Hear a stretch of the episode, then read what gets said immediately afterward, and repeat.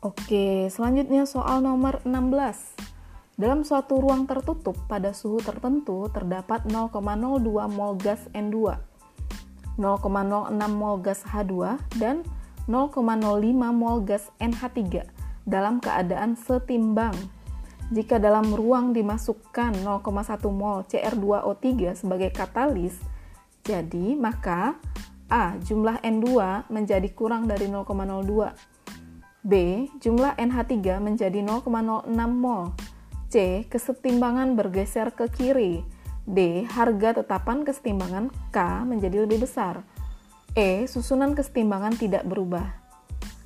Oke, kita akan lihat bagaimana ya jadi di sini setelah kita uh, lihat apa saja yang diketahui, ternyata di sini ada yang dimasukkan adalah katalis. Kata kuncinya ada di katalis. Jadi katalis ini fungsinya untuk mempercepat tercapainya kesetimbangan.